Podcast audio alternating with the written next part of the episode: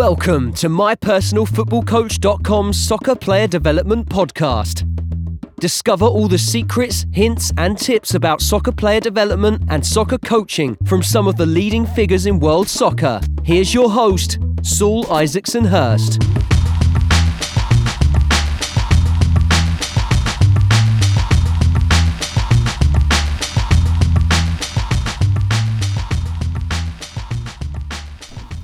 Hi guys, Saul here, back from mypersonalfootballcoach.com. Today we've got a very special podcast. Um, just one of my good friends and uh, someone I really look up to, Michael Beale's had a very eventful few days, so he was keen to come on and just uh, clear up what exactly happened with in terms of him leaving Sao Paulo. So really interesting. So without further ado, I'll let Mickey get on with it and tell you uh, what exactly has been going on.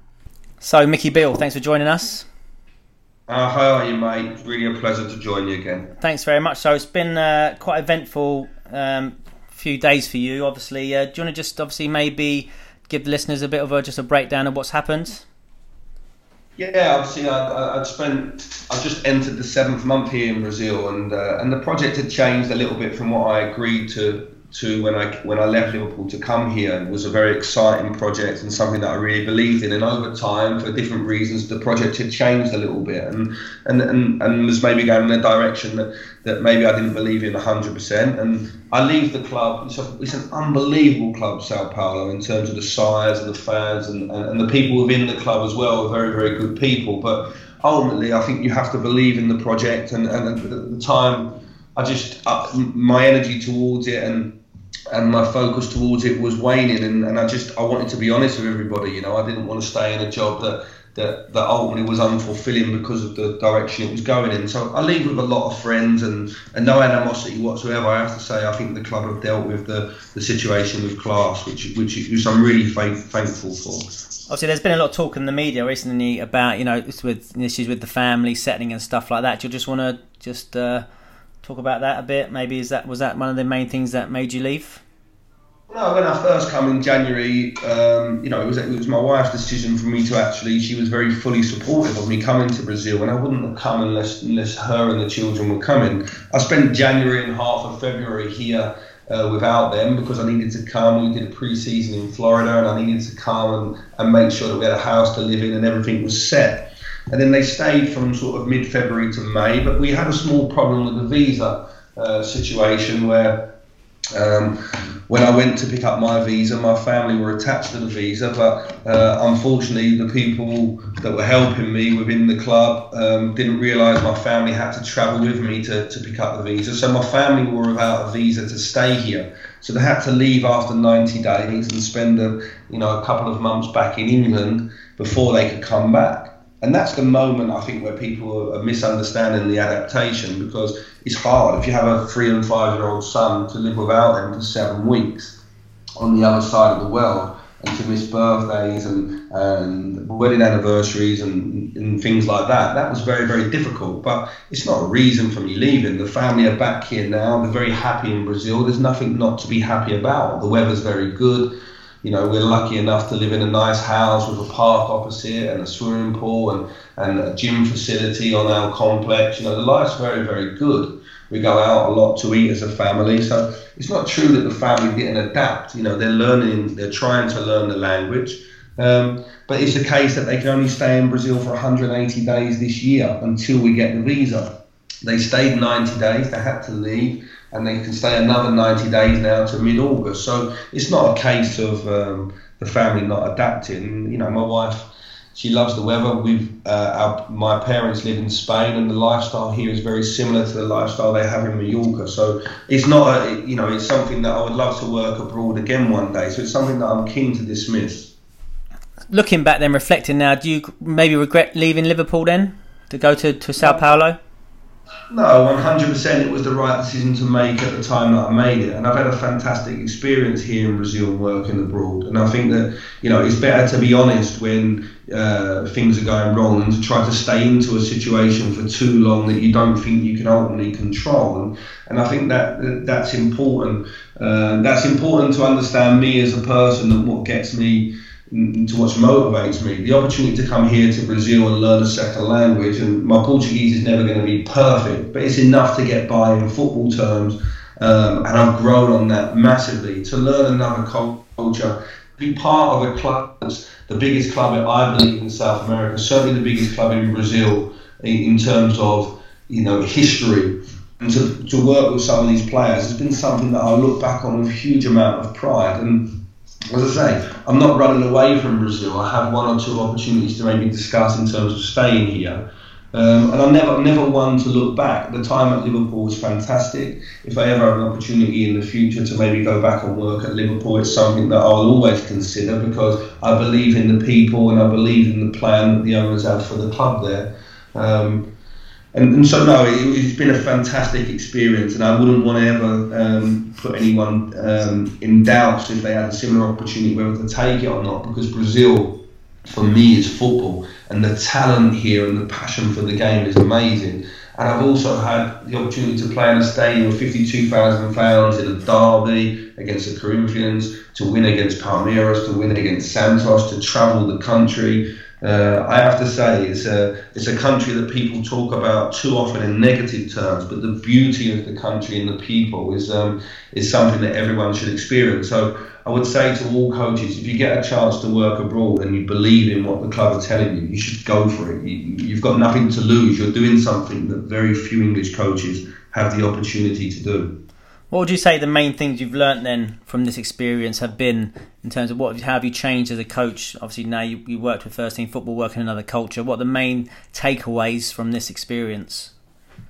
Well, I can read Portuguese very well now, and I can read Spanish. It's opened me up sort to like a great resource of books about coaches that we love back in England, like your Bielsa's, your Sam Sampaoli's, your Simeone's. It's opened me up to a load of literature that we're not able to have in England. So that's been beautiful in terms of, of me learning. Also, I've had a lot of downtime when my family ain't here, which has made me be able to have time to think and process a lot of information basically what I was doing in England that was good and what now I understand from South American players that I maybe need to give. I think the, the real big one is we have that saying in England of train at the speed that you play, but there has to be time for playfulness and creation. And Brazilian players are unbelievable this natural ability to create, to improvise, to outplay. In every position in the team, they have these lovely qualities and they're very much less position specific in terms of you know that boy there's a central defender, that boy there's a lateral, uh, lateral sorry, uh, a fullback, um, or that boy is just a centre forward because they have a real range of skills and techniques. And when I look at a Barcelona play, that's very much the case there as well. You might have a Piqué that's a central defender because he's six foot plus, but he's a central defender that can can easily handle the ball to play in midfield. And obviously you have a Mascherano that drops between the positions. So it's reconfirmed some thoughts on that. Um, it's also reconfirmed the thoughts that different cultures view football in different ways, and, and, and, and that's important when you're working in some of the biggest clubs in the world that you have players from different backgrounds, so you have to manage them differently. And so it's reconfirmed the need for one to one is is very, very important. And uh, But I have to say that there's not been a negative experience. I tried to stop while the experience was very positive. There's not been a disagreement with any people. It was just a feeling that I had probably a month that that maybe the the direction the club was going in was a step too far for me. Just go back to that, Mickey. You talked about you talked about previously when we chatted about you know rehearsing, um, not playing at that tempo. Could you talk about that a little bit more? Like, what is what do you specifically mean about that? I mean, coming. What does that look like in practice? Well, we had a day here where the, the coach Rogério was a great man. He, you know, he, he said to me, it was a day before a game, and we'd done our tactical bit. He wanted to do that first. And after he said, look, I'm just going to play 11 11, two touch, half a pitch. I'm not going to rest. I'm just going to let them play, just for them.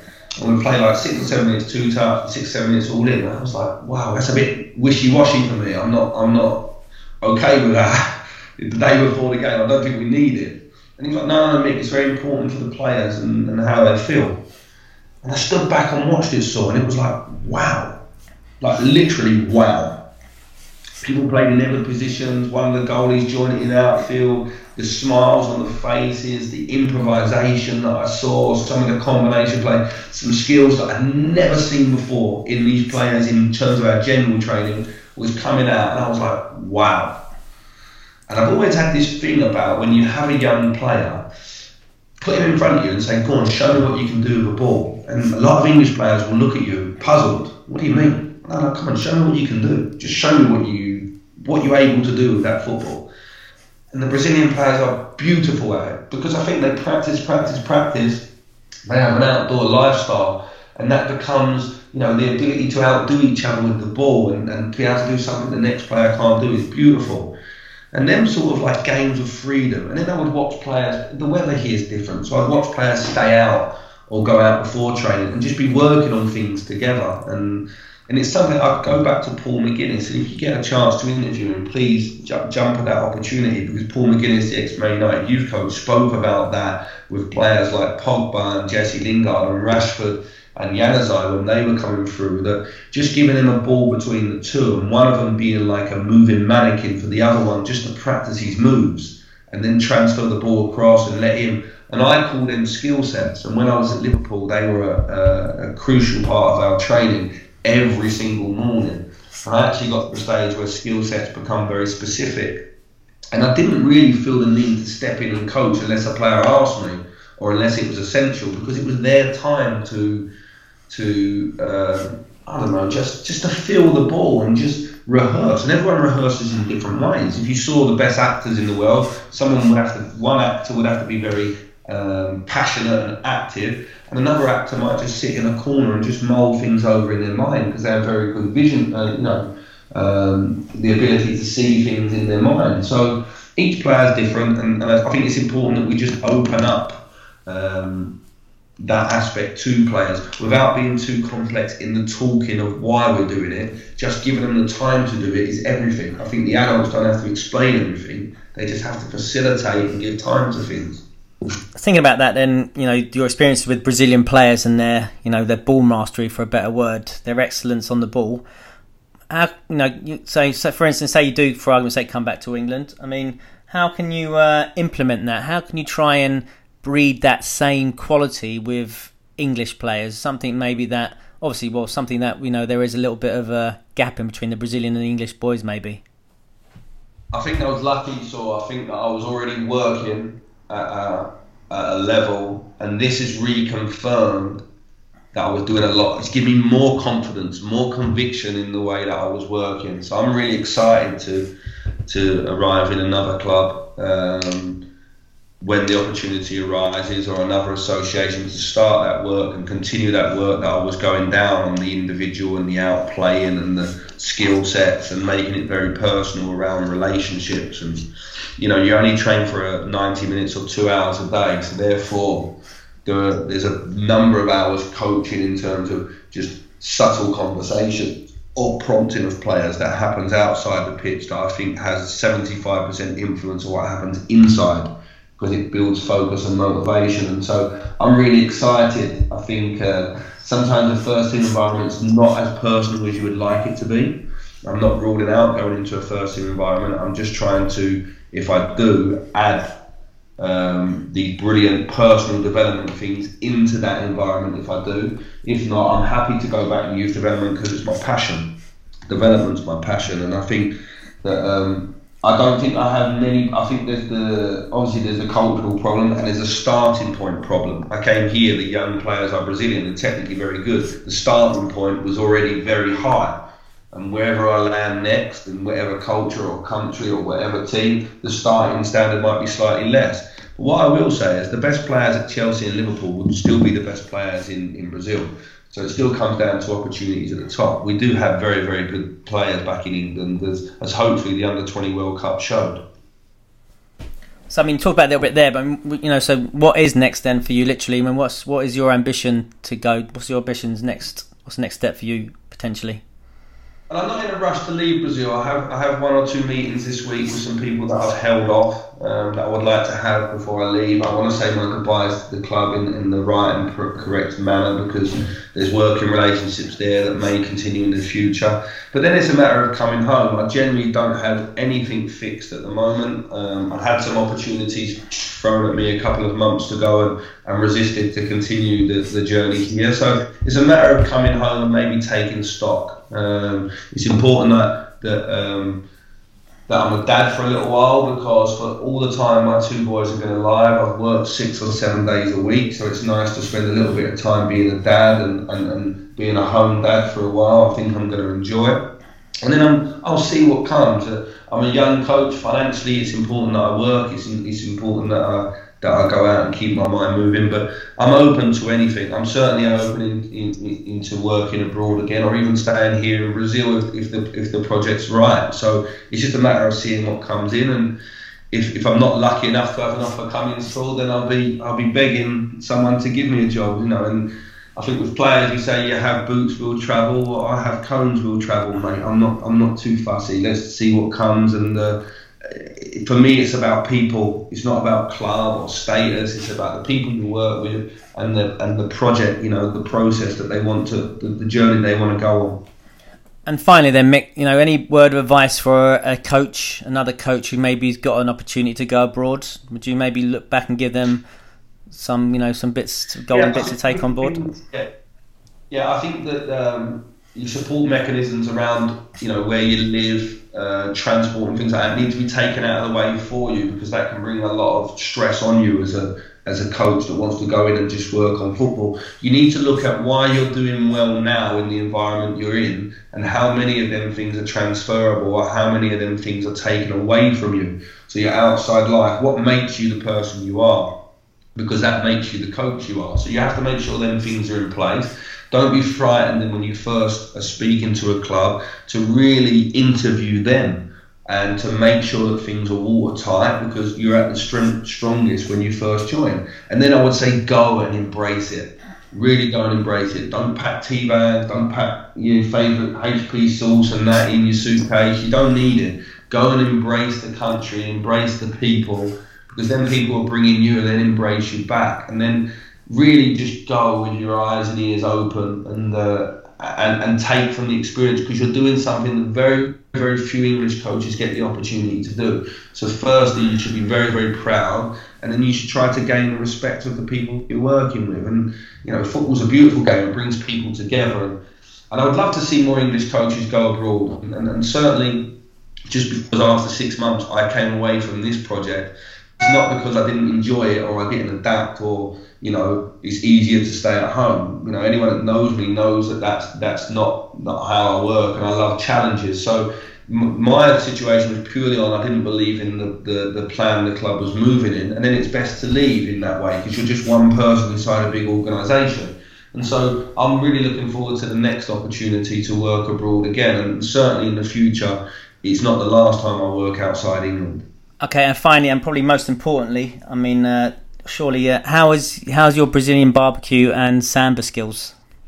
well, my samba skills. Anyone that knows me, I can't dance, so my samba skills are horrific. Um, but uh, my barbecue skills have improved because the staff we used to have a barbecue from uh, every now and then, and I've learned some skills of Rogério Ceni how to uh, how to cook my churrasco in the Brazilian style, which is wonderful. And we used to sit down, and they're very joyful people. We sit down, guitar was out, we had to sing, which means uh, my karaoke skills have improved, my samba skills are still horrific, mate. So I won't be joining any of your video demonstrations online because you uh, you moved certainly a lot better than me at this time. So yeah, well, my samba skills definitely work as well as well, mate. Mickey, much appreciated. I'm sure everyone's uh, really appreciate you taking the time and uh, for explaining this this this momentous decision. And thanks very much. Cheers, so all the best, mate. Thank you. Thank you. Thanks for tuning in to the MyPersonalFootballCoach.com Soccer Player Development Podcast. MyPersonalFootballCoach.com's dynamic ball mastery program is the world's leading online individual technical training program, proven and developed at the highest level in the English Premier League. Sign up now to train like the pros and take your game to the next level. Master the ball, master the game.